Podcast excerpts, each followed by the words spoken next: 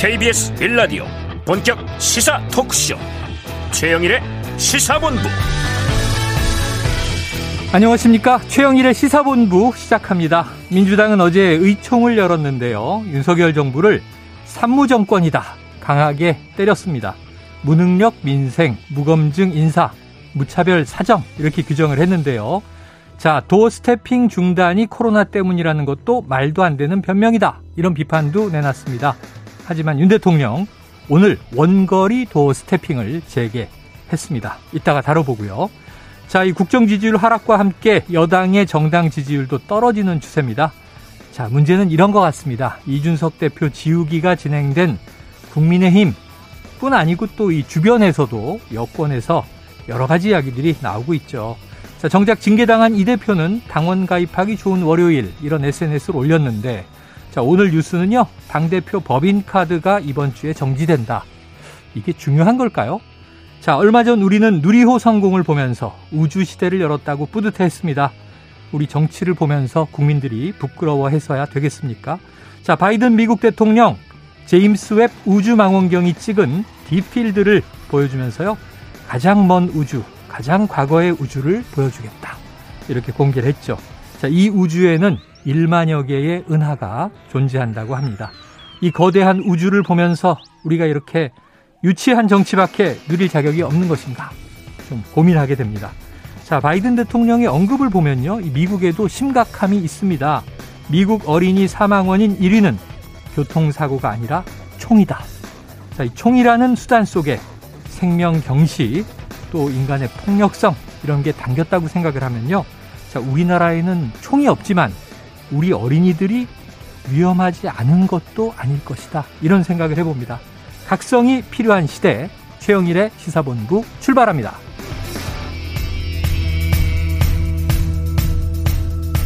네, 1부에는요, 오늘의 핵심 뉴스를 한입에 정리해드리는 한입뉴스 기다리고 있고요. 2부 10분 인터뷰, 조경태 국민의힘 의원과 함께 당내 상황을 짚어보겠습니다. 이어서 정치권 취재 뒷이야기를 들어보는 불사조 기자단 그리고 IT본부가 준비되어 있습니다. 자, 이번 주까지 청취율 조사 기간입니다. 저희는 이 청취자 여러분께 매달리지 않습니다. 컨텐츠로 승부하겠습니다. 여러분의 점심 시간을 함께 하고 있는 최영일의 시사본부 잘 듣고 있다. 이렇게 답변해 주시면 저희에게는 큰 힘이 됩니다. 자, 한 입에 쏙 들어가는 뉴스와 찰떡궁합, 디저트송 신청 매일 기다리고 있죠.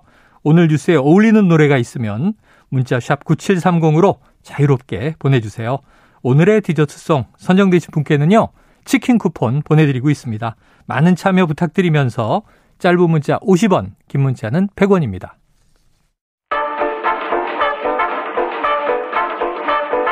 최영일의 시사본부 한입뉴스 네, 핵심 뉴스를 한입에 정리해드립니다. 한입뉴스.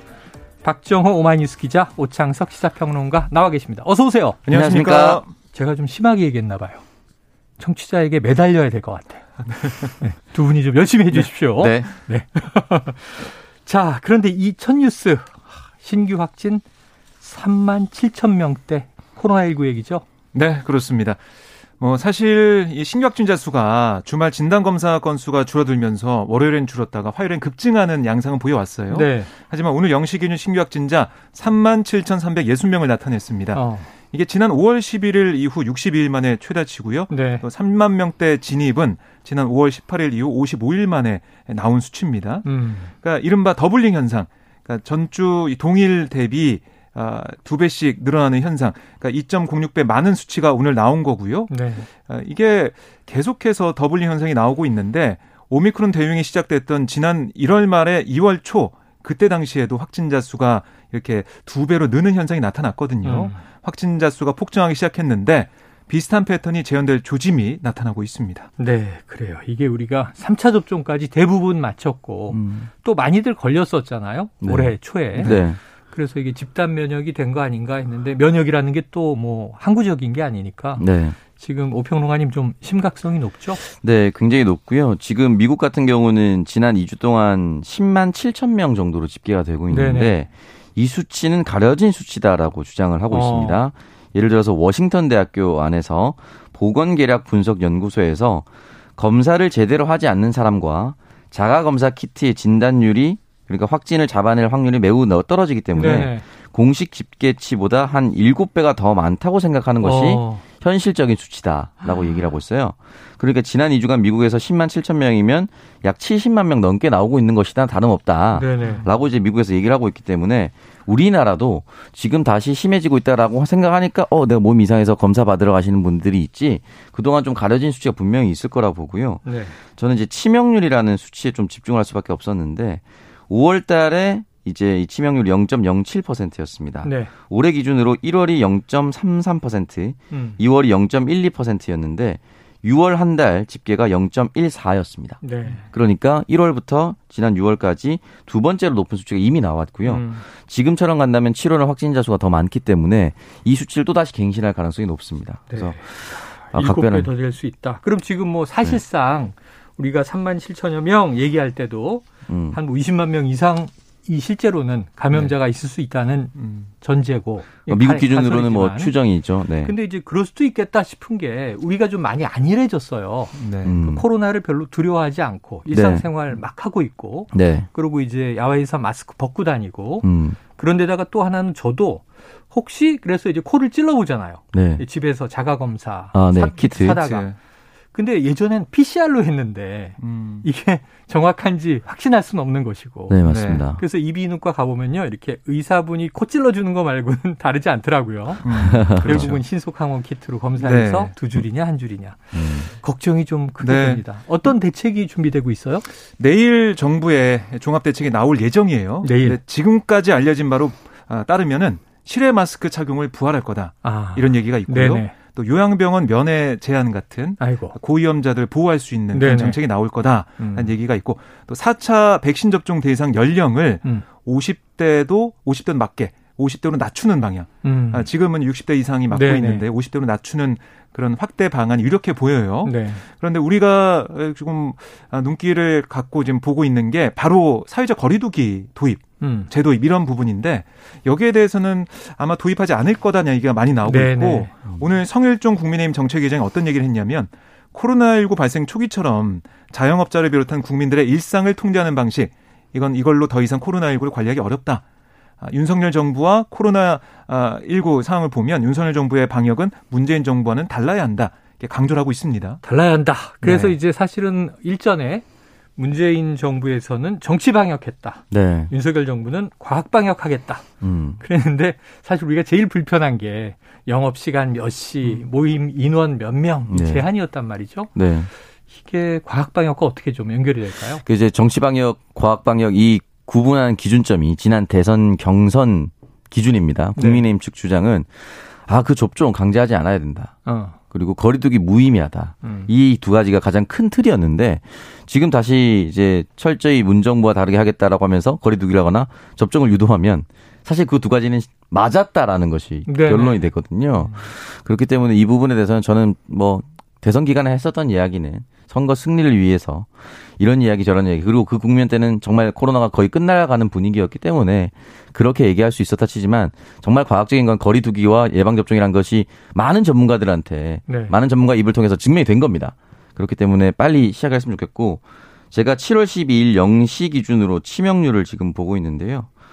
80세 이상은 치명률이 2.69입니다. 어, 높다. 총 합을 높아요. 했을 때 0. 네. 몇치로 떨어지는 거죠. 음. 그리고 70대는 0.64. 네. 그리고 60대는 0.16입니다. 50대부터 0.04로 떨어지는데 네네. 다시 말씀드리면 60세 이상은 접종을 유도하도록 해야 됩니다. 음. 그러니까 나머지 연령대는 확진이 된다고 해서 사망에 이르는 경우는 거의 없는데 60세 이상 같은 경우는 노출이 네. 될수 있기 때문에 좀 각별히 주의했으면 좋겠고요. 확진자 연령별 현황을 보면 60대부터 0세부터 9세까지 그러니까 10대 이하까지요.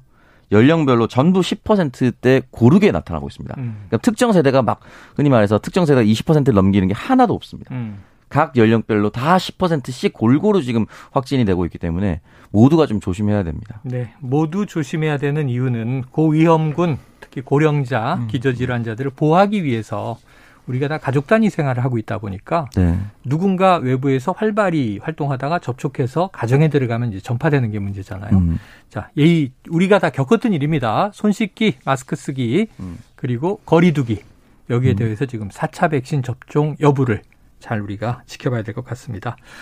자, 그래요. 이제 다음 이슈는 이거네요. 어제 윤석열 대통령이 매일 출근길에 하던 이른바 도스태핑, 이 약식 기자 간담회, 이것을 이제 잠정 중단한다. 네. 코로나 위험성 때문이다. 그랬는데 하루 만에 오늘 재개했어요. 먼저 육성으로 듣고 와서 이야기 나누겠습니다.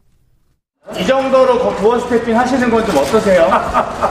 뭐 물어볼 거 있으면 물어봐요, 그럼. 한경은 하고 들어왔다고. 코로나 대유행되고 있는데 방역 크게. 코로나 대유행하고 있는데 방역을 좀 어떻게 하실 계획이신지. 아, 내가 어제요.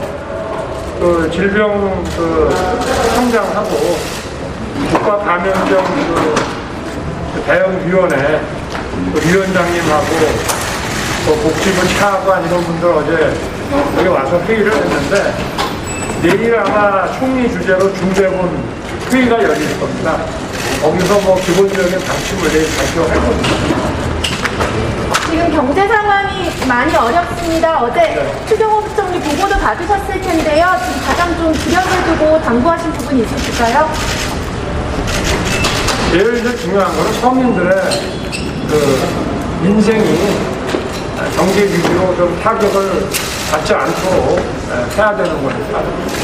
오늘 너무 많이 묻는데? 그래, 여러분들 다 조심하세요. 내일 도 하실 거예요? 뭐 입어야 하나 안 되겠어. 여러분들 좀 괜찮아지면 요 앞에다가 아, 며칠 있다가 칩시다. 아, 그래요. 자, 다들 주의 많이 하십시오. 네, 뭐 분위기는 상당히 훈훈하고 네. 음. 화기애애 보이는데 사진으로 보니까 거리가 상당히 멀어 보였는데 네. 기자들이 좀 소리를 크게 지르긴 하지만 그래도 이렇게 대화가 되는군요. 그렇습니다. 그러니까 사실 윤석열 대통령도 오늘 보면은 마스크를 쓰고 출근하는 모습이었어요. 네네. 어제까지는 마스크를 안, 썼, 음. 안 썼는데 그만큼 코로나19 상황이 좀 엄중하다라는 생각을 네네. 대통령실에 가지고 있는 것 같고 윤 대통령이 어차피 1층을 통해서 들어와야 됩니다. 출근하기 위해서는. 그래서 그 멀리서 좀 대기하고 있던 기자들이 음. 어떻게 뭐 질의응답을 받는다라고 정해진 건 아닌 것 같아요. 네. 하지만 대통령을 보고 손을 흔들면서 질문을 즉석에서 던진 그런 어. 모습이 됐는데 한 뭐 10m 가까이 떨어져 있다고 하는 상황이었고 그래도 10m라고는 하지만은 의사소통이 되니까 네네. 코로나19가 걱정이 된다면 이렇게라도 좀 멀리서라도 질의응답을 하면서 예, 예. 위험성이 없게 하지만은 이 용산 시대, 용산 청사 시대를 맞아서 윤 대통령이 내세웠던 국민 소통에 방점을 찍은 음. 그동안 제일 잘했다라는 정책으로 꼽아온 도어 스태핑 이거는 계속 이어가야 되지 않겠냐 이런 지적이 많이 나오고 있습니다. 네, 오늘도 뭐 방역에 대한 질문, 경제에 대한 질문이 나왔는데 저 대통령 앞으로도 뭐 해보겠다 이제 이런 느낌으로 와닿습니다. 자, 지금 한남동에 대통령 관저 지금 만들고 있었던 거잖아요. 오평론가님 네. 이르면 금주. 그러면 이제 늦어도 다음 주 정도는 완공된다는 건데. 네. 그럼 이제 사저 출퇴근 시대가 막을 내리는데 뭐가 달라질까요? 어, 일단은 다리를 건너지 않아도 돼서. 아, 대통령이 출퇴근길에 네. 다리를 건너지 않아도 된다. 일부 교통체증이. 일부. 어, 있었습니다만 네네. 그것이 없어질 것으로. 왜냐면 음. 이제 그 음. 다리 안 지나가면 교통통제, 수신호 통제를 하지 않잖아요. 네. 그런 부분이 일단 사라질 것으로 예측이 되고요. 오는 15일, 그러니까 7월 15일 완공을 목표로 막바지 공사 중이다. 어. 라고 이제 언론에 나왔습니다. 네. 근데 이제 막바지 공사 끝난다고 해서 그냥 바로 16일부터 바로 입자고 그럴 수는 없는 거잖아요. 음. 마무리도 작업도 해야 되고 네, 뭐 네. 흔히 말하는 새집 증후군이 있으면 안 되니까 네. 환기나 이런 시스템들이 다 잘 돼 있거든요. 음. 그런 업체들이 또 들어와서 아마 마지막 작업을 할 것 같은데 지금 장마철 기상 때문에 네. 막바지 공사가 조금 더 지연될 수도 있다. 아. 이렇게 얘기를 하는데 어쨌든 8월 초중순 그러니까 한 달 이내로는 여기로 충분히 이사를 갈 수 있는 네네. 시기로 지금 어, 되고 있고요. 이게 외교부 장관 공간을 개조한 네, 거지 네, 그렇죠. 않습니까? 이 부분에 대해서 여러 가지 돈을 들여서 지금 했고 순수 청사 공사비가 한 152억 정도 수준으로 뭐 음. 전해졌다라고 하는데 어쨌든 예비비 한도 내에서 공사를 끝냈다라고 하면서 만약에 조금 더 손볼 곳이 있으면 또 추가로 내년 예산을 신청해서 집행할 것이다. 네. 라고 얘기를 했고 어 애초에 이 용산 집무실 시대가 열린 것은 청와대 구중 공고를 나오겠다라고 한 것이 대통령실의 어, 의사였습니다. 네네. 그렇다면은 이 한남동 공간으로 옮기고 용산으로 나왔다면 국민들과 더 많은 소통을 할 수 있는 그런 모습을 보여주셨으면은 이 이전한 의미와 이전한 그 뿌듯함이 느껴질 거라고 생각합니다. 국민들도. 네. 그냥 비용을 들여서 이전한 게 아니라 이전에 이유가 있을 테니까. 네. 그 이 이후의 가치를 국민들에게 좀 입증해 달라 이런 요청이었습니다. 한번 지켜보도록 하죠. 네. 완공되면 한번 또 윤석열 대통령 스타일이면 이렇게 집 구경 한번 좀 기자들에게 시켜주지 않을까요? 저 충분히 뭐 네, 그럴 네. 거라고 봅니다. 네. 하지만 또 보안상의 이유가 있다면 음. 공개되지 않는 구역도 있을 수 있고, 음. 야 100억이 넘는다 공사비가 이게 사실 강남의 고가 주택 여러 채 가격이잖아요. 네. 그만큼의 가치가 있기를 기대해 봅니다. 자, 지금 여야가 국회에서 어, 국회의장단 선출까지는 했는데 원구성이 아직 안 되고 있잖아요. 지금 어떻게 진행되고 있습니까? 오늘 오전 11시에 김진표 국회의장 주재로 권성동 원내대표와 박홍근 원내대표가 만났어요. 네네. 사실상 뭐 원군성 단판을 지었다라는 얘기가 좀 나오고 있는데요. 아하. 이 결론부터 말씀드리면 재헌절 전에 원구성에 합의하자 이렇게 의견을 모았다는 거예요. 오늘이 화요일, 재헌절이 오는 일요일입니다. 그렇습니다. 그 전에 국민들에게 이 여야 국회가 지금 합해서 열리는 모습을 좀 보여주자 이런 얘기를 한 건데 음.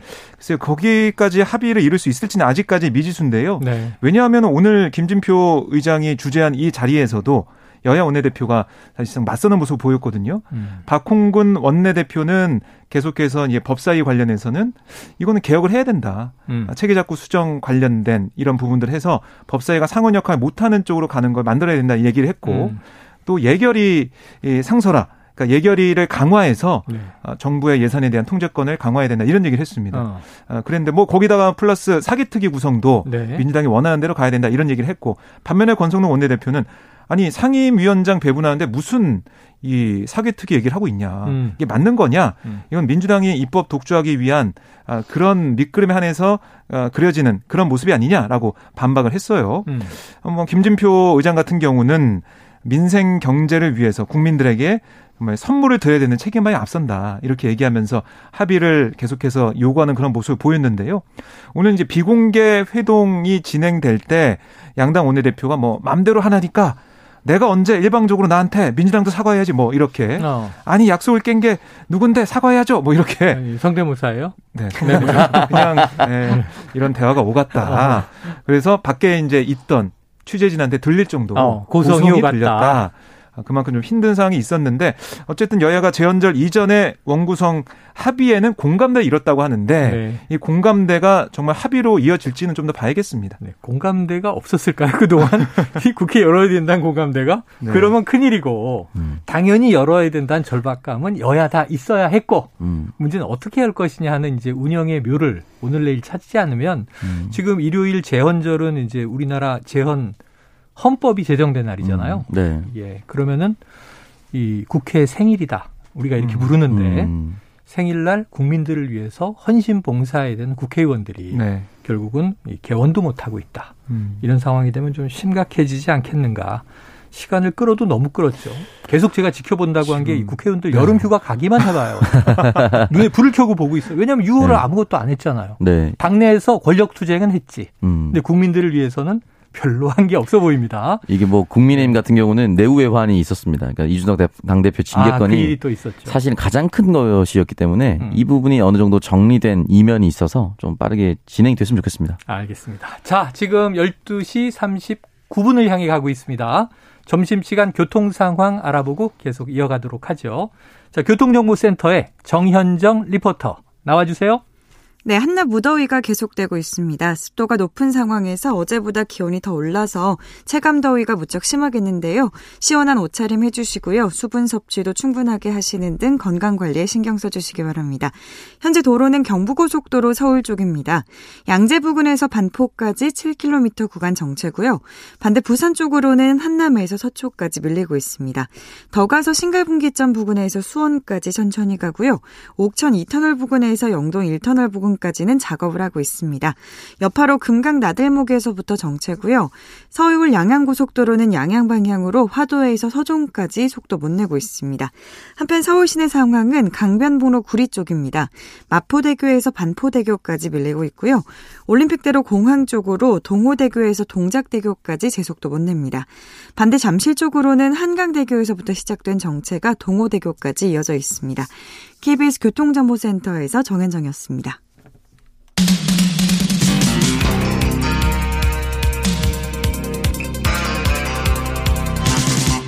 최영일의 시사본부. 네, 조금 전에는 이제 김진표 신임 국회의장 주재로 여야 원내대표들이 원구성을 마무리하고 임시국회를 이제 열기 위한 밀고 당기기를 하고 있다. 이 소식을 전해드렸는데요. 자, 이제 여당 상황으로 가보죠. 자, 이준석 대표. 대표인데 사실상 지금 직무 정지가 돼 있는 겁니다. 그래서 권성동 원내대표가 직무 대행 체제로 간다. 이게 어제 전해드린 뉴스였는데 좀 안정화가 되고 있습니까? 잡음은 없습니까? 네, 그러니까 어제 오후에 2시간 정도 의총이 있었어요. 그래서 의총을 통해서 권성동 의총. 네. 권성동 이 직대 체제, 그러니까 음. 직무대행 체제가 사실상 추인을 받았고요. 음. 이 체제로 6개월 동안 간다라고 우선은 볼 수가 있겠습니다. 네. 어, 어떤 결의문을 국민의힘이 내놨냐면 당대표 직무대행 체제로 당 운영에 최선을 다하겠다 음. 이런 얘기를 했고 아울러 이제 국민은 위기의 대한민국이 이대로는 안 된다는 절박감으로 대선과 지방선거에서 기회를 줬는데 음. 국민의 기대감에 지금까지 부응하지 못해 송구스럽다 음. 반성 메시지도 나왔습니다. 그러니까 어쨌든 예, 하나 이제 불확실성은 좀 제거가 됐다 우선은. 네. 왜냐하면 우리가 조기 전대할 거냐, 임시 전당대 할 거냐, 비대위가 들어올 거냐, 어떻게 될 거냐 시나리오가 있었는데 권성동 직무대행 체제로 간다는 거니까요. 음. 이거는 국민의 입장에서 보면 그래도 좀 조기에 좀 수습이 되는 모습이다 라고 볼 수가 있고요. 하지만 이게 과연 직무대행 체제로 6개월 동안 쭉 갈지 음. 아니면 그 안에 뭔가 좀 부침이 있을지 이거는 앞으로도 상황을 좀 봐야 될 것 같습니다. 그래서 어제도 뭐 그런 흉흉한 이야기들이 있어서 조금 2부에서 다뤄보긴 했는데 자 그런데 이 6개월 동안 뭐 권성동 원내대표는 어찌 보면 좀 좋은 입지를 차지했다 음, 네. 이런 해석도 나오고 자 안철수 의원도 뭐 꿈틀꿈틀하고 있다 네. 이런 이야기도 나오고 네. 사실은 이게 7억짜리 각서 음. 그러니까 이게 증거인멸 교사의 이제 좀 정황 증거가 됐던 네. 이것이 뭐 지난 대선의 단일화에 뭐또 음. 하나의 조건이 있다. 뭐 이런 얘기들이 나와요. 그 평론가로서 좀 확인된 얘기를 정리해 주세요. 확인된 게 아니고. 네. 그거는 이제 확인된 기사로 저희가 아 기사로 확인을 한 거고요. 기사로. 기사로 확인했는데 그 기사의 추측이 뭐냐면은 네. 아이 건이 우리가 가지고 있다. 그러니까 음. 윤석열 후보 측에서 이준석 대표와 관련된 이 성상납 증거인멸 고사건을 우리가 가지고 있으니 불민스러운 자료를 예, 단일화를 하더라도 이준석 대표는 우리가 알아서 처리할 수 있다는 취지로 전달했고 아. 안철수 당시 후보는 아 이거를 듣고 그럼 단일화 해도 되겠다라고 마음을 먹었다 이 얘기인데 아. 제가 생각했을 때 이거는 너무 크게 비춰진 것이 아닌가. 아, 소설이다. 아, 소설이라기보다는 이게 결정적인 작용을 했다라고 아, 결정적인 작용을 했다고 보기 어렵다. 어, 왜냐면 안철수 후보는 대선 대선 후보입니다. 네네. 네. 대선 후보가 단일화를 할 때는 고작 이준석을 지원하면 단일화를 한다라는 것은 너무 작은 카드예요. 저는 네. 당시에 이제 이준석 대표가 계속 어떤 통합 네. 단일화에 네. 좀 불편한 존재이긴 했지만 네. 그렇다 하더라도 너무 저는 작은 존재라고 음. 생각이 들어서 저는 뭐 극단적으로 큰 카드였을 것이다. 네. 안철수 네. 대표가 단일화를 해주지 않으면 안 되는 어마어마한 큰 것이 오히려 윤석열 후보 측에 있었었거나 어. 또는 당 대표라든지 뭐 총리라든지 음. 그 당시에 뭐 여러 가지에 확실하게 구미를 당길 수 있는 음. 그런 큰 카드가 저는 좌지우지했을 것이고 네네. 이 작은 카드는 저는 오히려 그냥 이야기 물꼬를 트는 정도로 네. 활용되지 않았을까라고 아, 조심스럽게 그래. 추측해 봅니다. 뭐 이준석 대표를 잘 조치해 드릴 수 있습니다. 음. 이건 지엽적인 거고 네. 사실은 무엇을 주겠습니다. 이게 더 중요한 거죠. 네, 대통령 선거였으니까요. 그래 알겠습니다. 앞으로 시간이 흐르면 음, 음. 뭐 윤곽이 드러나겠고 또 아닌 얘기는 아닌 것으로 확인되겠죠. 네. 아, 그거에 말씀 드리고 싶은 게 네. 권성동 원내대표가 아무래도 윤석열 대통령과 가깝다라고 음. 국민 모두가 이제 알게 되지 않습니까? 원래 알았죠. 네. 오래됐죠. 그러다 보니까 구심점으로 활동할 수밖에 없습니다. 음. 어제 이제 그 모 뉴스에서 마이크가 켜준 줄 모르고 아. 유상범 아. 의원과 네네. 국민의힘 최영두 의원이 네. 이야기하는 것이 이제 공개가 됐습니다. 어, 뭐라 그랬대요? 우리 어떻게 되는 거야? 아, 우리 어떻게 되는 거야? 그러니까, 그러니까, 이런 취지예요. 그러니까 네네. 그 유튜브 자료로 공개가 됐는데 이거 뭐 비대위 체제로 가는 건지 6개월 동안 그냥 아, 가는 건지 직대 체제로 가는 6개월 건지. 안으로 그냥 들어오는 건지 뭐 조기 전대를 하는 건지. 네, 여기에 대해서 최영도 의원이 계속 질문하니까 음. 그 징계 윤리위원회 들어가서도 유상범 의원이 답변을 하면서 네. 이게 결과 경찰 조사가 일단 시작이 될 거고. 아. 그리고 이거 증거인멸 교사 자기가 안 했다고 거짓말했잖아 이 대표가 이렇게 얘기하는 아, 부분이 나옵니다. 네. 그 이 말을 풀어서 보면은 6개월이 지나도 돌아오지 못할 것을 가정하고 움직이고 있는 거거든요. 경찰 수사 결과에 따라서. 네. 음. 그렇다면은 이제 아이 체제가 6개월 정도는 쭉 권성동 원내대표 직무대행 체제로 가다가 그 끄트머리쯤에 새로운 전당대회를 할 것이다라고 충분히 충 짐작해 볼 수 있는 대화들이 나왔어요. 어, 그래서 지금 얘기한 거를 들으니까 전 또 떠오르는 건데, 이게 보도가 막 쏟아지다 보니까 이준석 대표, 저는 오늘 제일 좀 걸린 기사가 뭐냐면, 음. 뭐, 대표 법인카드 아. 금주중 정지. 이건 하나만 한 얘기잖아요. 네. 직무가 네. 정지되면 집무실에 못 들어가고, 대통령도 탄핵 가결이 되면 탄핵 심판 나올 때까지 음. 집무실에 못 가고 관저에만 머물잖아요. 네. 그럼 뭐 법인카드를 쓰겠습니까? 뭐 관용차를 쓰겠습니까? 모든 건 다 정지돼 있는 거죠. 음. 말 그대로 정지니까. 지금 당원이 6개월 동안 아닌 건데 음. 네. 그 법인카드는 상징적인 표현일 수는 있으나 음. 뭐 이런 걸 기사로 다룰까 했는데 이준석 대표는 어제 당원 가입하기 좋은 월요일입니다. 근데 네. 오늘 이준석 수사하기 좋은 화요일입니다.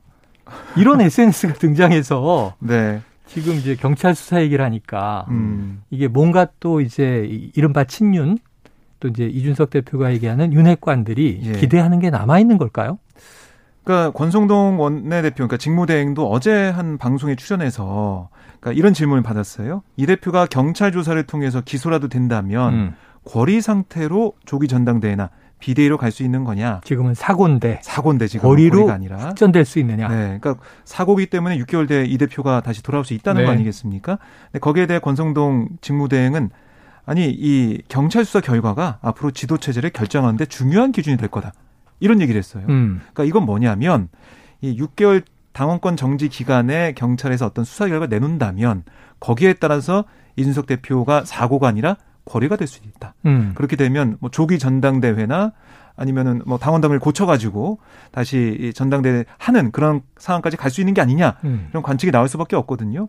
그리고 지금 보도가 나오고 있는 상황을 보면 그저께 권 원내대표가 윤석열 대통령을 만났다고 해요. 어. 만나가지고 현 상황에 대한 당의 얘기를 했다고 합니다. 네네.